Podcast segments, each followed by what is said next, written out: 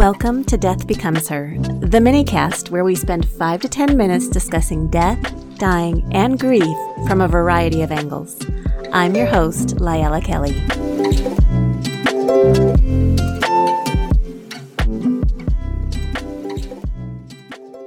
Recent events have brought a terrible truth back to the forefront of our consciousness. Every day, we live with the fact that children die. And when they do, we struggle with these deaths more than any other. In the book Spirit Engineer, A.J. West offers this sentiment How does it feel to see a child die? One does not feel at all, for there is nothing in the mind to make sense of it. We see news reports of terrorism or accidents in our community that have caused the deaths of children, and we do struggle to make sense of it. And on occasion, the loss strikes closer, and we are personally touched by the death of a child or a young person. Navigating grief. That's what we frequently call it. And it's an apt term. Grief is very difficult terrain, and the grief that comes with the loss of a child can be downright treacherous. We find it difficult to navigate our own grief. So, how can we support parents who are enduring loss of this magnitude? We all want to say the right thing.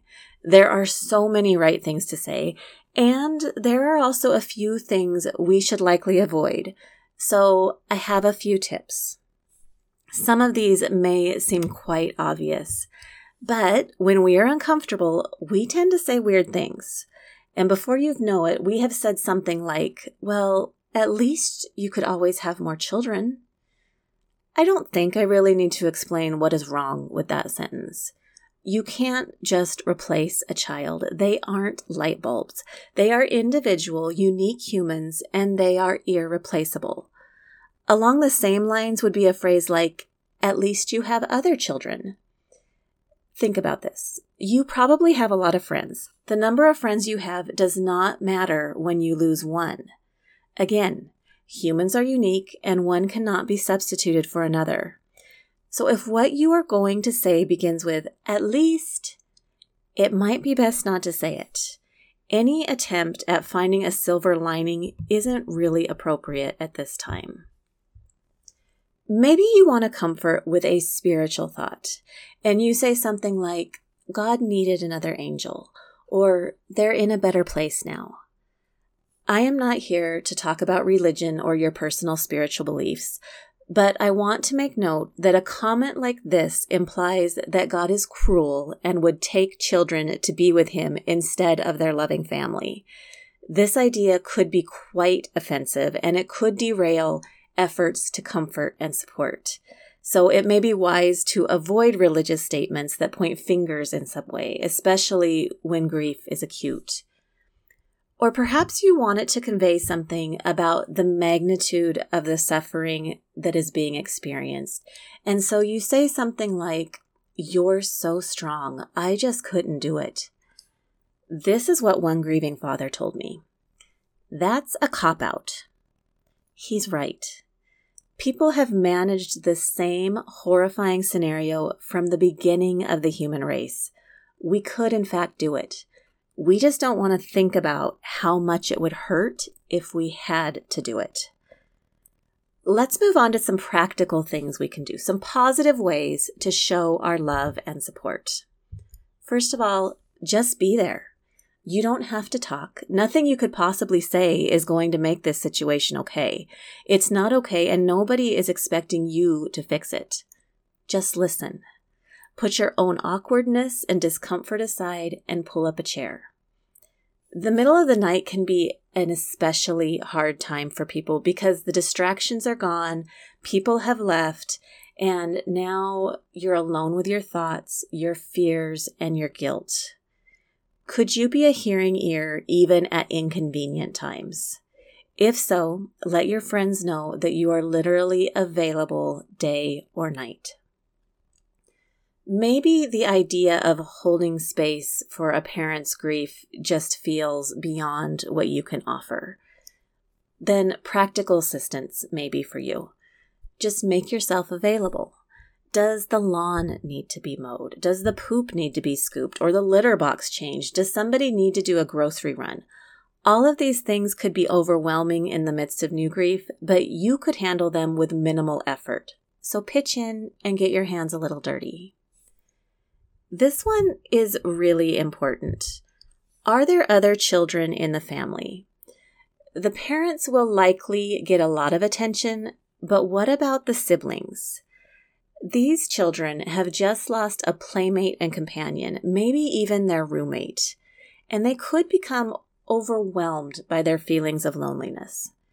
Can you think of activities that you could include them in? Maybe something small, just like baking a batch of cookies together or watching a favorite movie.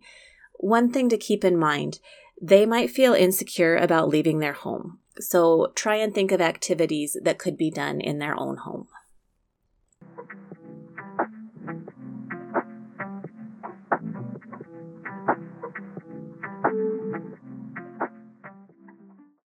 A couple more thoughts before we wrap up. Grief is individual, it is personal. We may share grief, but we just don't have the capacity to experience someone else's grief.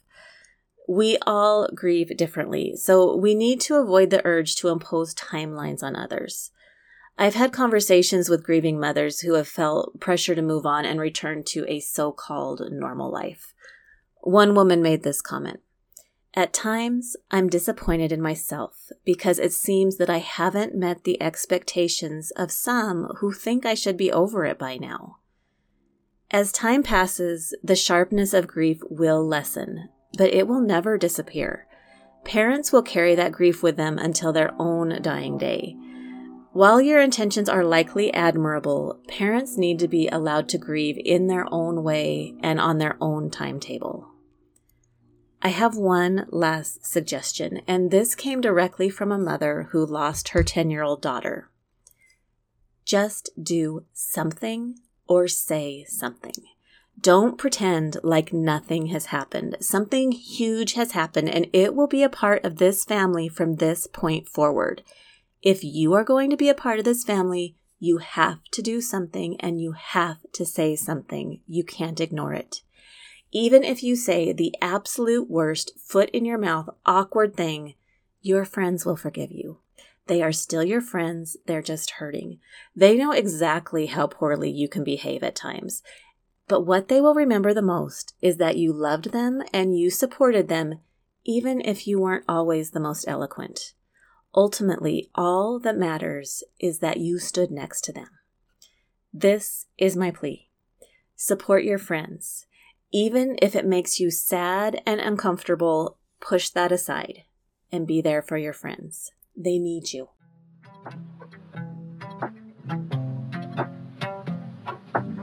Thank you for listening to the Death Becomes Her minicast. Connect with me, Lyella Kelly, at www.leavingwellmt.com. Special thanks to Roman Belov for our intro and outro music.